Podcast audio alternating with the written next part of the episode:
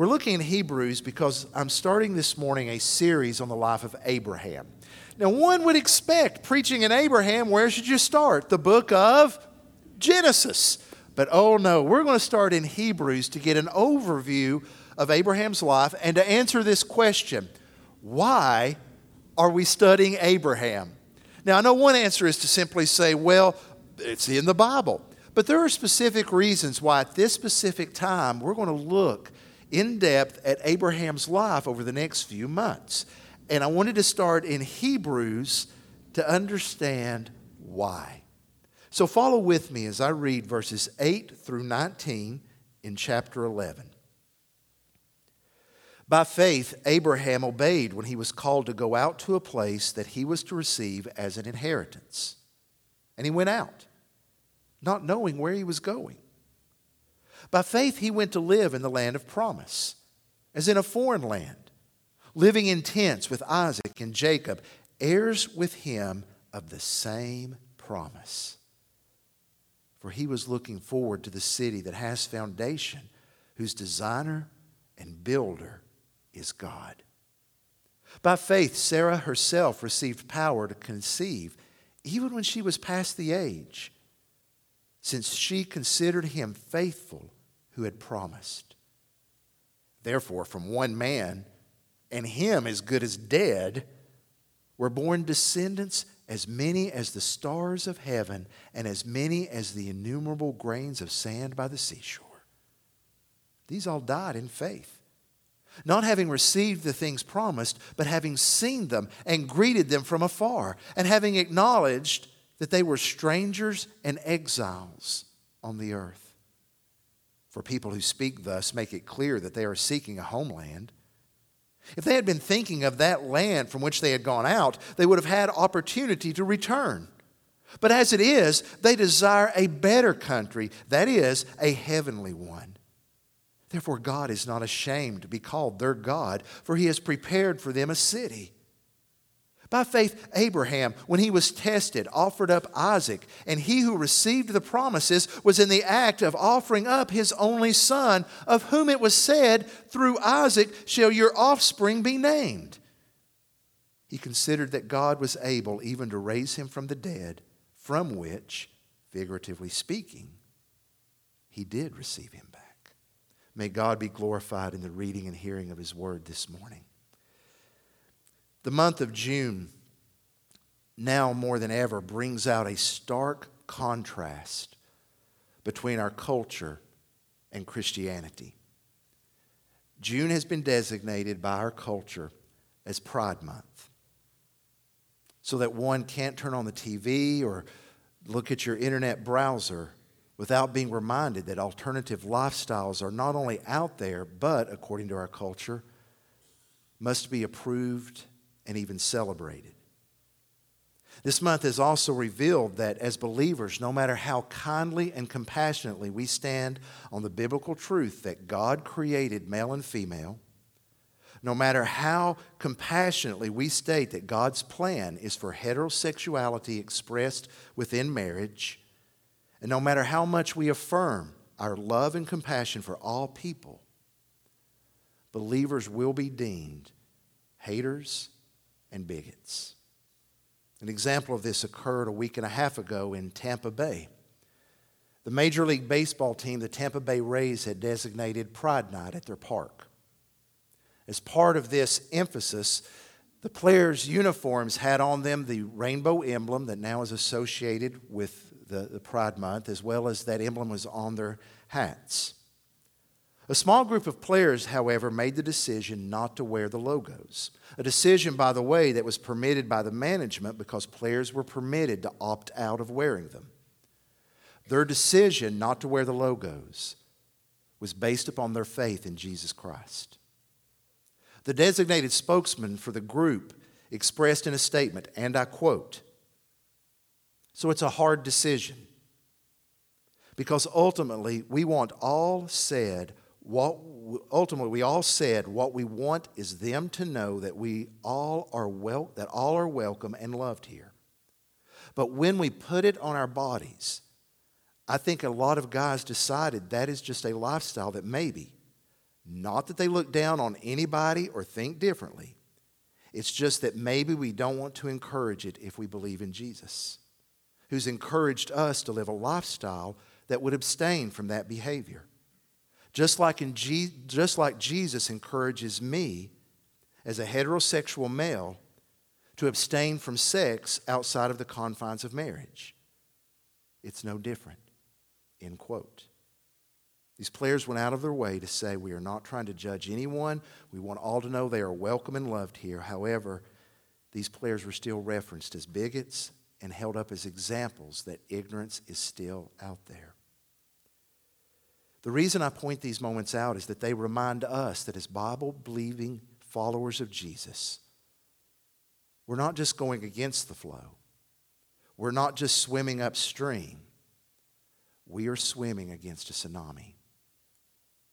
As followers of Jesus, we are strangers and aliens in this world.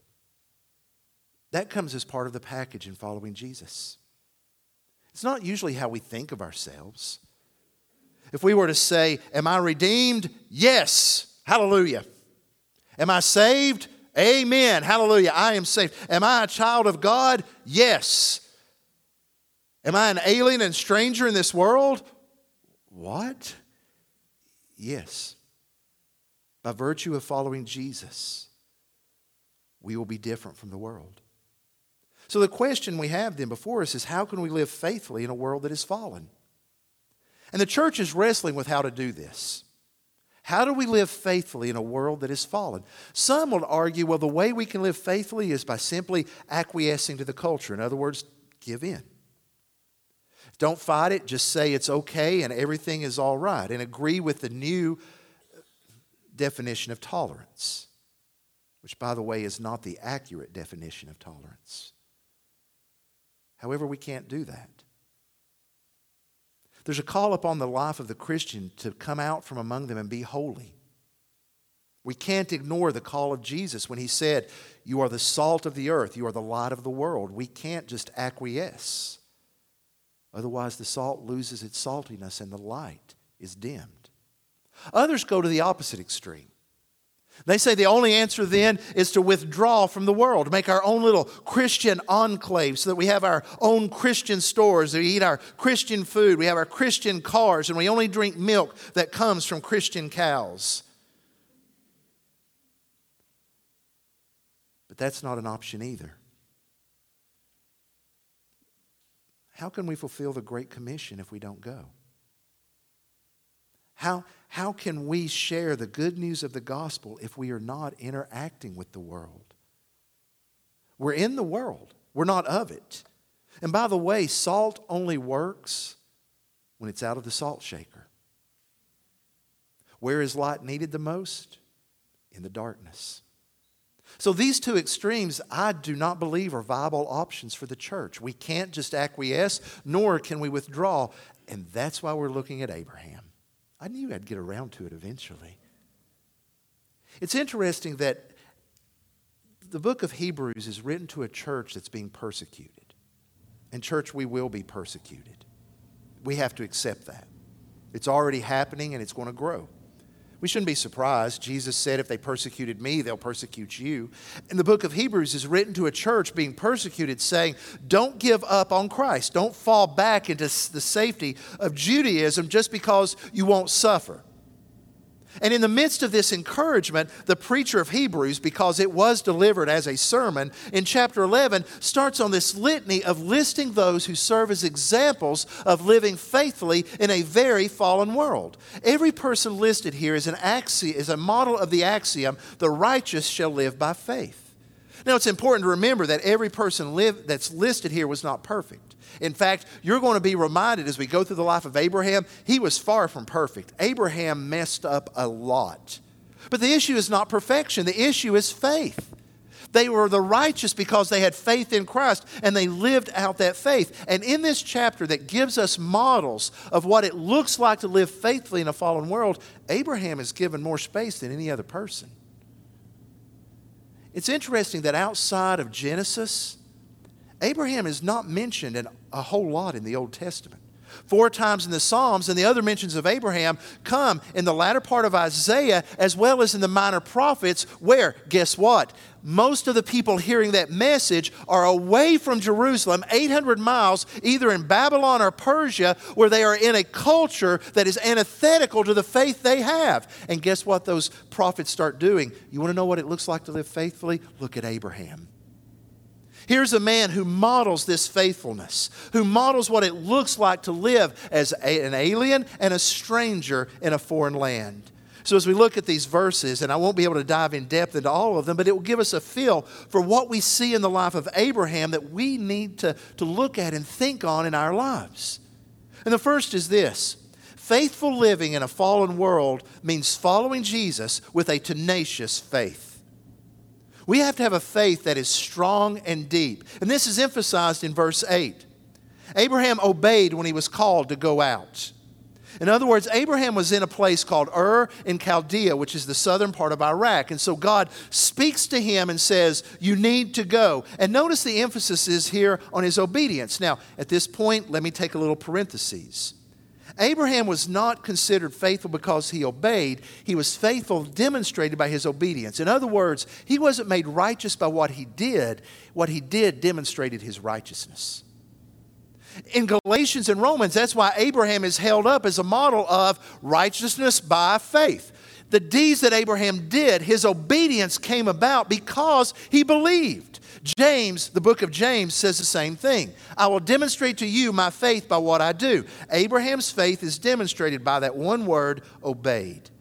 And he was called, called by God to go to a place, and in this place, he's going to receive an inheritance. That means there is something waiting for him. And up to this point, it's like, yes, God's calling me. I'm obeying, and there is something great waiting. Lord, where is it? Trust me, Abraham. What? Lord, where am I going? Abraham, just start walking. I'll let you know. Wait a minute, God, can I have a map or anything? Abraham, I'm all that you'll need. Just start traveling. Because notice what emphasizes in verse 8. He went out not knowing where he was going. He didn't have all the specifics. Just go to this land. Okay, God, what am I supposed to do on the way? What am I supposed to do when I get there? And God says, I'll let you know then. This is an example of walking by faith and not by sight. The road of the believer is not easy. It wasn't easy for Abraham. Abraham encountered famine, but he kept walking. Abraham failed. He sinned, but he kept walking. His family was divided because of his sin, but he kept walking. You see, there must be a tenacious aspect to our faith that says, Lord, I am yours. Grant me the grace, Lord, to hold on to you even when I want to give up. And by the way, the good news is God still holds on to us. But it's our part to say, Lord, I will believe. Tenacious faith. Back in January, our family had a, a, a, time of mourning because our little toothless chihuahua, Tippy, went to the other side, passed away. We waited a few months, and then I decided okay, healing is taking, we're working through the grieving process, it's time for another dog. So, took my wife to a place, and uh, she chose a basset hound. So, we now have a puppy basset hound who's, this is June now, six months old, named Buttercup. Buttercup the basset hound. Started trying to read about basset hounds. Fascinating breed. Do you know the tips? Every basset hound has a white tip on their tail because they're hunting dogs. So when they're going and hunting rabbits, you can see where the dog is as he goes through the grass. They also have the second best scent of smell, sense of smell behind the bloodhound. When they lock onto something, they follow. That's why their ears are long. It keeps the scent fresh in their noses. That's a good thing. But here's the negative side Basset hounds are extremely stubborn. I read that and I thought, oh Lord, what have I done? I've brought a stubborn dog into this house. And this is why that when they lock onto that scent, they won't be distracted. They won't be easily taken off what they're following. They'll stay focused. And that is the call here to say, believer, stay focused on the Lord. In the wash of, of our culture, stay focused upon Him. Otherwise, you will fall into despair and discouragement. So there has to be this focus on Him, a tenacity that says, Lord, I am yours. The same tenacity that was illustrated by an early church father by the name of Athanasius. He's not a household word. I expect most of us didn't have a discussion around the dinner table last night. By the way, did you read Athanasius lately? But he's one that we ought to read about. See, Athanasius was a church leader when the church uh, was being divided. In fact, the kingdom was being divided. There was a man by the name of Arius, and Arius was preaching this message. There was a time when Jesus did not exist. There was a time when Jesus was not. Jesus was a created being who became divine. And Arius was persuasive. Oh, people were, were leaning toward him. The emperor himself was starting to believe Arius. But Athanasius stood firm. Jesus is God. He has always been. He is eternal. And it got to the point where Athanasius became a wanted man because he was teaching that truth. There was wanted posters out for him.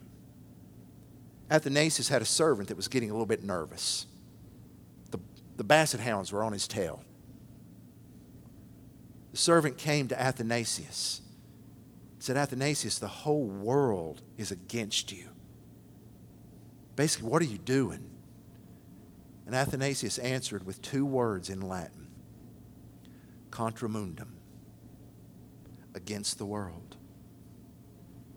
And what Athanasius was saying was if the world is against me, then I'm against the world. I got chills. Contra mundum. If it were not for Athanasius, the church would have become completely followers of Arius. Tenacious faith. How do you develop that? How do we develop a tenacious faith? First, remember what God has done. If you're looking for something profound, that's it. It's simple. Stay in the Word. You've got to have this daily intake of who God is and what He has done, else our faith begins to wane. Satan wants to keep you away from the Word. Get into the Word. Second, talk to God. Pray. Once again, this is not complicated. Pray. Do you daily, hourly say, Lord, help me to think on you? Help me to remember who you are. And the third thing is to walk with the community of faith, the church. That's why involvement in the church is now more important than even ever because we need each other for encouragement, for, for, for, for accountability to keep moving forward and following Christ. Abraham had a tenacious faith in a fallen world, a faith we need to model, need to emulate. Second thing about Abraham is found in verses 9 through 16. Faith in a fallen world is future focused. You'll notice the refrain throughout this entire chapter by faith, by faith, by faith. Faith or trust in God was like the piston driving the image. Why did Abraham leave his home and travel 800 miles to a place he did not know and live as a foreigner and a stranger in that place? By faith. He was an alien, a stranger. In fact, he is described as one in verse 9 when it says, as in a foreign land, it's saying he was a resident alien. Canaan was his dwelling place, but it was not his home. In fact, verse 10 says Abraham was looking forward, that is, looking ahead to the city that has foundations, whose designer and builder is God. He was looking to something forward that is described in three ways a city, something permanent. Second, it has foundations, it is secure. Third, it has God as its architect and builder. In other words, Abraham was looking forward to the day of being with and living with God forever, to be in his presence. It's interesting, some of the language there when he says, whose designer and builder is God, echoes the language of Jesus when he said, I go to prepare a place for you. I have to confess to you that in years past, I mispreached that message, that verse at funerals. Because when I would read that, where Jesus said, I go to prepare a place for you, I would draw this image of Jesus as the carpenter's son. And what is he doing in heaven? He is building a place for us, he's working on our home. And then I realized I was wrong in that. John 14, guess where Jesus is getting ready to go? To the cross. Our Lord is saying, I'm going to die, and in my death, I'm preparing a place for you. His death has prepared it. That's why he says over here that God has prepared, verse 10, He has prepared, past tense. Jesus has already prepared that place. He has opened up the gates that we might know God, that we might walk with Him. And what is described as this city is echoed in the book of Revelation as the new heaven and the new earth, the new Jerusalem. And all of that speaks of dwelling with God. That's why it says that they were looking forward to a better country, something better than this world. Please remember that all the joys of this world are simply appetizers of what is to come. J.I. Packer puts it like this, and I quote This world and its history are prelude and foretaste. All the sunrises and sunsets, symphonies and rock concerts, feasts and friendships are but whispers they are a prologue to the grander story of an even better place. Only there it will never end. J.I. Packer continued to say, Hearts on earth say in the course of a joyful experience, I don't want this to ever end. You ever been at that place? It's a, a good time. You think, man, I wish this didn't have to end. He says that we need to remember that because in heaven it will go on forever. There's no better news than that. That is what they are looking forward to. Now, some people say if you're so heavenly minded, you'll be no earthly good. Church, Abraham was heavenly minded. If we are to be good on this earth, we must continually think that there is a better place ahead. And it will not be boring. See, sometimes we get this wrong idea. I would remind you that what is emphasized in Revelation is new heaven and new earth. We will inhabit this earth, but it will be a new earth. We will run, we will play, we will enjoy grass, we will enjoy the ocean. It will be joyful. Because think about this. Do we really think in heaven there is some point where we're going to look at somebody and say, you know, I really miss going to the park? I really miss in June of 2020 when we went to the Doughboys game. Do you really think we're going to miss anything of this earth in heaven? I hope you say no. We won't. It's going to be more glorious than we can imagine. And we need to think on these things. We need to look forward. That's why he says in verse 15 if they had been thinking of that land from which they had gone out of, they would have quit. Now, this rhetorically is a very weighted phrase because the temptation of the first hearers was to convert back to Judaism to get out of persecution. And here the preacher is saying in verse 6, 15, if you start thinking on that, you may very well go back. But as it is, desire a better country. And know that as you desire that, God's not ashamed to be called your God. He's prepared a city for us. Keep looking forward to know that the things of this world are not forever. The challenges of this world are not forever, they are temporary and we live for eternity. And living for eternity means here's the final point we must rely on the power and the promises of God. Verses 17 through 19 emphasize this. Can I just let you in on a little secret? Life's hard. Even in the best of circumstances. There's difficult diagnoses, there's death, there's challenging choices. Add to that the growing persecution of the church, and life is difficult. And it drains our strength. But the good news is this you do not have to be strong enough because God is. This passage emphasizes that it is God's strength and His faithfulness that will enable us to endure. I mean, my goodness, look at how Abraham is described in verse 10 to remind us of the power of God. Eh, Sarah received the power to conceive when she's past the age of childbearing. Now, verse 12, he talks about Abraham, therefore, from one man. And how is Abraham described? As good as dead. The father of the nations, he's good as dead. He has no power. He's there ain't no way that guy's going to have a baby. There ain't no way he's going to father a child. And all of a sudden, God's power works. God's power will always be employed to accomplish God's promises. So if God has said to us, and He has, I am with you even to the end of the age, God's power is going to be operative in our lives to remind us that God is faithful and that He is with us. Know the promises of God and hold on to them. And know that God is not like a man. He will not ever lie. For if God were to lie, the universe itself would implode upon itself. But our God is consistent, the same, yesterday, today, and forever. Cling to the promises of God. To know that He who began a good work in you, guess what? He's going to finish it in the day of Christ Jesus. To know that even when we stumble and fall, God is faithful and just to forgive us of our trespasses. To know that God has said, I will empower you to know the height, depth, and breadth of the love of God in Jesus Christ. Church, we put too much pressure on ourselves to be strong enough. We will know the strength of God when we utter these words God, I can't, but you can. That's when we know the power of God. But as long as we walk around with this attitude that we have the answers, we have the power, we know it, we can do it, we will not experience the power of God. When we get to the point where we say, Lord, it's got to be you, I can't do this, I am weak, that's when God's strong. And you're going to see time and time in the life of Abraham where he repents and comes back to that truth Lord, I need you. Ask God today to supply the strength you need. Ask Him to let you experience His love afresh. And keep focused on Him. There's a great story about Alexander Solzhenitsyn. May not be familiar with him. He's a, the late Alexander Solzhenitsyn is a Pulitzer Prize winning novelist who spent time in a gulag in Siberia.